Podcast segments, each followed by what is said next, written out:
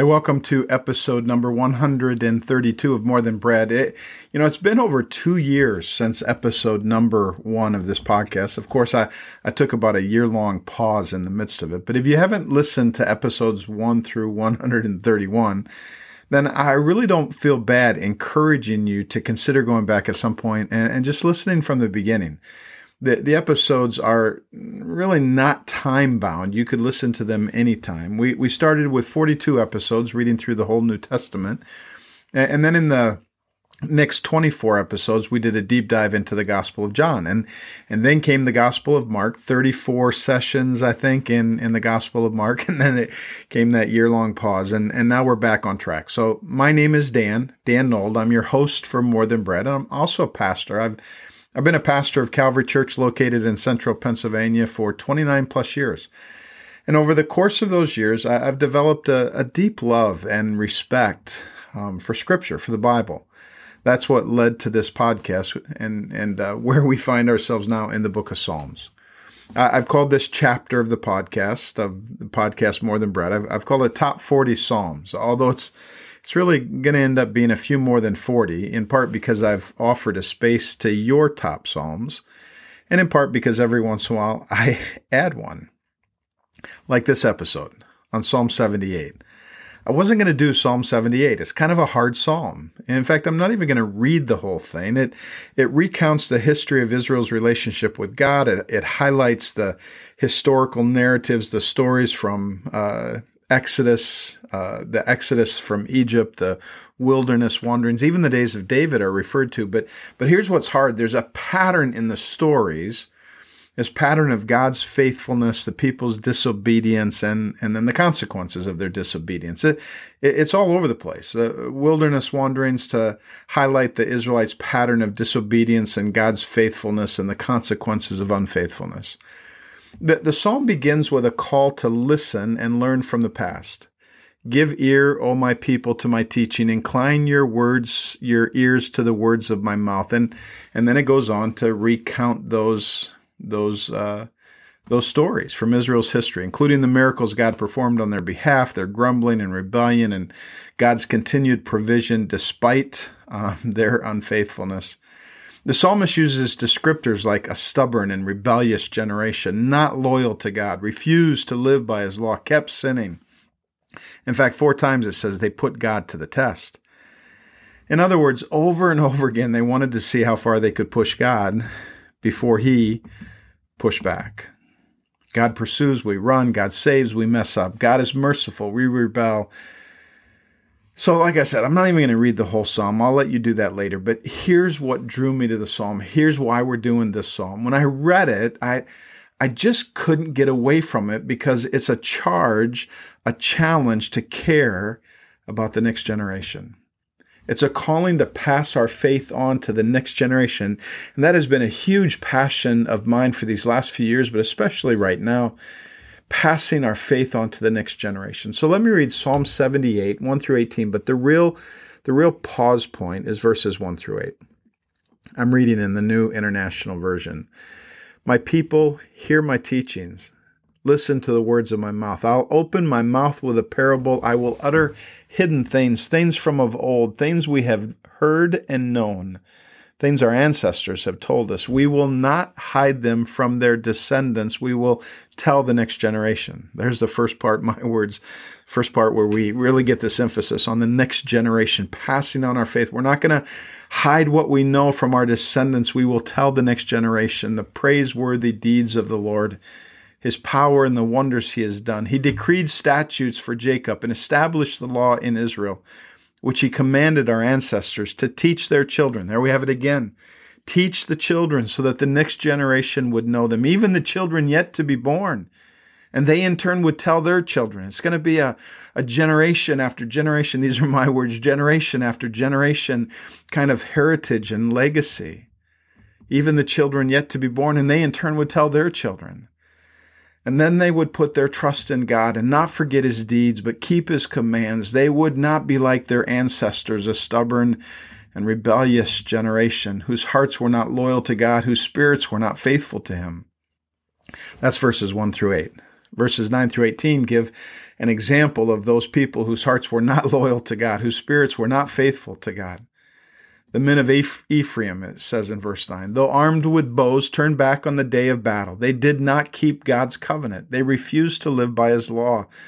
They forgot what he had done, the wonders he had shown them. He did miracles in the sight of their ancestors, in the land of Egypt, in the region of Zoan. He divided the sea and led them through. He made the water stand up like a wall. He guided them with a cloud by day, with light from the fire all night. He split the rocks in the wilderness and gave them water as abundant as the seas. He brought streams out of a rocky crag, made water flow down like rivers. But they continued to sin against him, rebelling in the wilderness against the Most High. They willfully put God to the test. See, this is what happens when when the faith is not passed on to the next generation. I, grew up hearing this statement in my little church. The, the church, I would always hear this the church is only one generation away from extinction. Over and over again, I heard those words. They were a clarion call to pass on our faith to the next generation. So here's my theory. Number one, I believe the church has already lost the next generation. The millennials are gone. Generation Y is on its way out. Perhaps it doesn't feel that way wherever you are, but in my community, less than 1,500 to 2,000 of Penn State's 46,000 plus students. That's less than 4% who are involved in a church or, or campus ministry. The millennials are currently the most unchurched generation to ever live on American soil. And, and number two, the fact that we have lost the next generation says far more about the church than it does about the next generation. We've been wringing our hands so concerned about so many things that matter little with such little concern for things that matter much. My my generation has been more concerned about spiritual safety than dangerous devotion, more more focused on retirement than revival, more passionate about culture's problems than Christ's presence. I love this story that Richard Foster tells of one spring when he and his wife Carolyn drove up the Oregon coast for a few days rest from what had been a really demanding winter speaking schedule. The first morning there, Richard got up before the sun. His wife was still asleep, so he quietly slipped out for an early walk on the beach. Other than the seagulls, he was quite alone. The tide was out, the night mist was burning uh, away from the sunrise. Nearby was this huge monolith. Perhaps you've seen it, well known in the area as Haystack Rock on Cannon Beach. It's this massive rock, like a, a, mini mountain rising straight out of the sand, and nesting atop the rock were squadrons of birds, birds of every type. With the tide out, Foster was able to walk almost completely around this magnificent rock fortress. He had never seen anything to match, and he marveled at its stubbornness. Standing against the unrelenting attack of the ocean waves, it stood, majestic. By this time, the sun had broken over the distant mountains, and the splendor of it all made him catch his breath. He exclaimed out loud, This is so beautiful. He writes now, I was not in the least trying to be religious. I was simply taking in the wonder of light and trees, ocean, and mist. There was, however, a response so clear. I know, I made it. Foster blurted out, Thank you, Lord. And what followed was for him a particularly sweet time of prayer. He listened to and talked with God. He worshiped and laughed and, and gave thanks. Foster had an amazing encounter with the creator of all things, the unshakable God who still speaks. But what took place next is what has stayed with me ever since I first read Foster's book on prayer. Uh, listen and picture it in your mind. He writes, I'd come to a cliff overlooking the beach. So he's left the haystack rock and gone up to this cliff overlooking the beach. On top, he said, was a forest of hemlock and western cedar. I was admiring one giant western cedar especially. I knew it took several centuries for this tree to attain its present size. And then, as I took three steps to the right, I saw what had been hidden from my view another large but obviously rotten western cedar. Some sprouts of green went out on two sides, but it would only be a matter of time before the tree died, for its center was exposed, struck by lightning in the distant past. As I examined the decaying tree, the word of the Lord came to me, saying, This is my church. And when he heard those words, tears came to his eyes. He had worked in churches all his life, and he knew it was true. The church, while huge and with some life remaining, was decaying, and And then for some unknown reason, he turned 180 degrees and looked back at Haystack Rock in the distance. The, the tide had come in and the rock was completely surrounded by water. The waves savagely breaking against it, but it stood strong and glorious. And, and God spoke again and said, But this is what my church is going to be. This is what my church is going to be. Can we be honest that the church in America isn't doing so well? Every generation is less connected to the church than the generation before. We're, we're not passing our faith on. According to one study, there's about a 4% chance that a 10 year old today will end up a fully surrendered follower of Christ in their 20s. We're, we're losing the next generation because we talk about following Jesus, but we're actually pursuing safety and comfort and stuff. The percentage of Americans who believe in Christ is on the decline. Not only is the next generation leaving the faith and, and rejecting it in record numbers, but a recent Barna study tells us that 35% of the next generation actually believes that the church is actually doing harm to the communities in which it's found. Not that it's irrelevant or neutral, it does harm. There's 96,000 plus people in in Centre County that don't believe the church holds any value for them whatsoever. And community after community, if we hold the image of Christ up over the image of the church, we, we have to admit there's often a difference between how Christ was and how we are. We, have struct, structured our our mission around stages instead of streets. We're producers of content from pulpits, but we shy away from incarnation around tables. We, we know, we know, we know that Jesus is everywhere, but we only look for him in a building on Sunday morning. And then too often we hear his words and forget them as we walk out. Uh, let me give you an example. When when Barna researches the state of Christianity, they distinguish between levels of commitment. So so some claim no connection to Christianity, and then a level up from those are those who identify as Christians, but they really do nothing with it. They're just identifying as a Christian. A third level up are born again Christians. They believe in Jesus and the cross and the resurrection. They they believe they need to accept Jesus to go to heaven. They they believe these things, but it doesn't go much farther in terms of actions, how they live their lives. They're they're really fans in the stands, not players on the field. And then finally, you have those who Barna calls those who have a biblical worldview. In other words, they know Christ and His words. They, they've surrendered to Jesus. They filter what they know about life through biblical truths. They, they seek to respond to the world like Jesus did. They have a biblical worldview.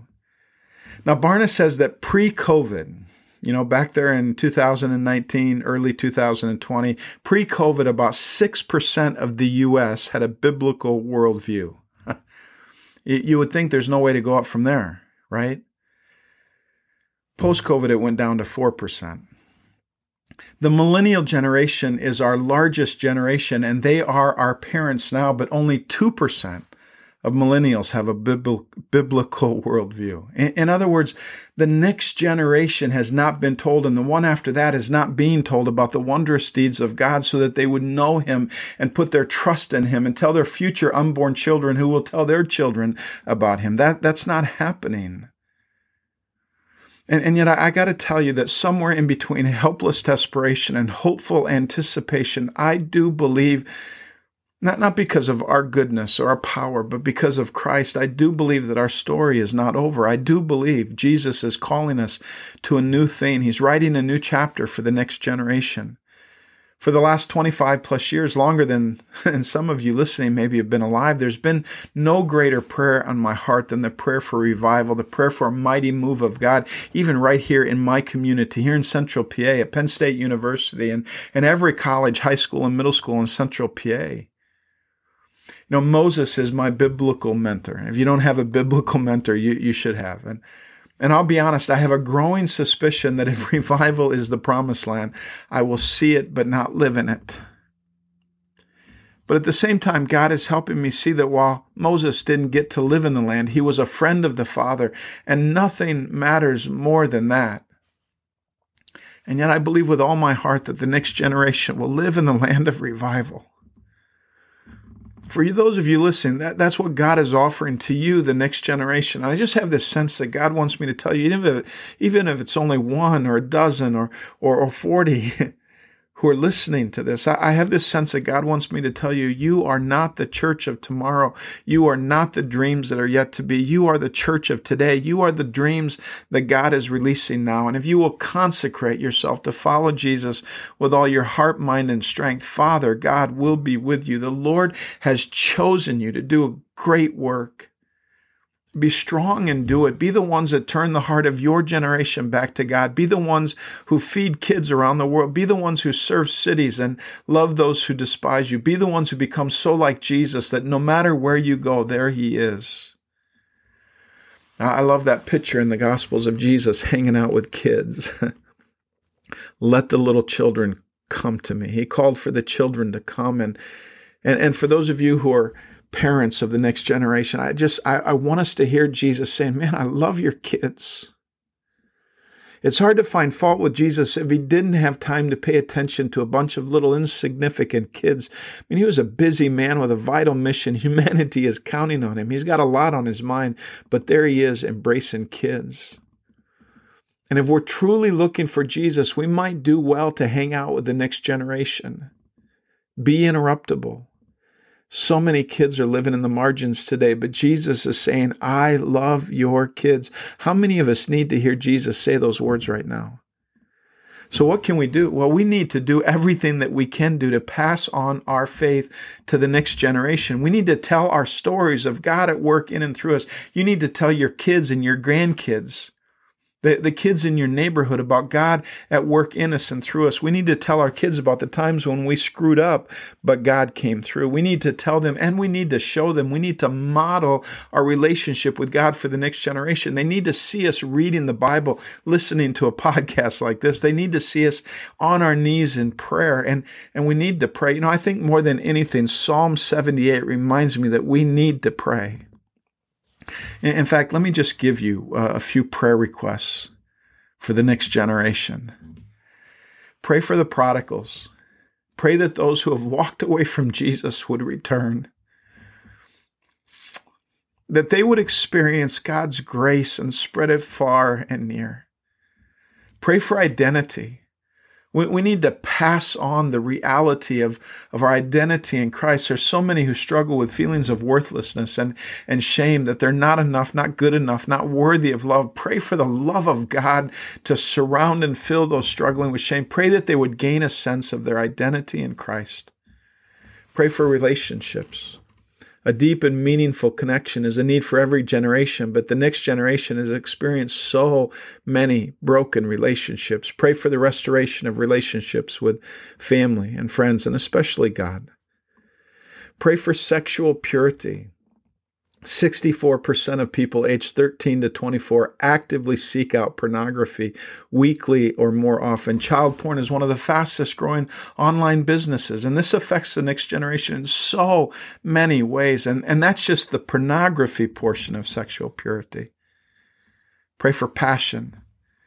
Passion today is so often distracted into a, a, thousand different small pursuits from screen time to binge watching, Netflix to vocation to family Ask God to awaken a deep longing that only He can fill in this generation. And pray that Christ would become their number one, all consuming passion. And finally, pray that this generation will experience awakening and revival from coast to coast. Now, let me just read that psalm one more time, just the first eight verses. My people, hear my teaching. Listen to the words of my mouth. I will open my mouth with a parable. I will utter hidden things, things from of old, things we have heard and known, things our ancestors have told us. We will not hide them from their descendants. We will tell the next generation the praiseworthy deeds of the Lord, his power and the wonders he has done.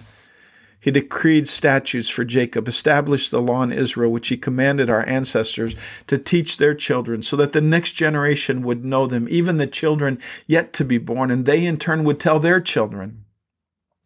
They all would put their trust in God and would not forget his deeds, but would keep his commands. They would not be like their ancestors, a stubborn and rebellious generation whose hearts were not loyal to God, whose spirits were not faithful to him. And so, Father God, we pray every one of us listening and, and, myself, we pray that you would pour out your spirit upon the next generation, that you would bring the prodigals home. Oh God, would you bring them home? Would you, would you help those who are struggling with identity, gender, sexual identity, just a, a sense of shame of not being good enough or worthy of love? Would you pour your love out upon them? We pray for relationships to be connected, to be restored, to be redeemed. We, we pray for sexual purity. Oh God, that, that children would not be um, impacted by this. We pray for a passion, not, not just little distracted passions, but a, an overwhelming passion for God, a deep longing that, that Christ would become their number one all consuming passion. And, and finally, God, we pray for revival that this generation would experience awakening and revival, our kids and our grandkids, our great grandkids, that they would experience awakening and revival from coast to coast. Jesus, we thank you that you are the one who can do this. And it's in your name we pray. Amen.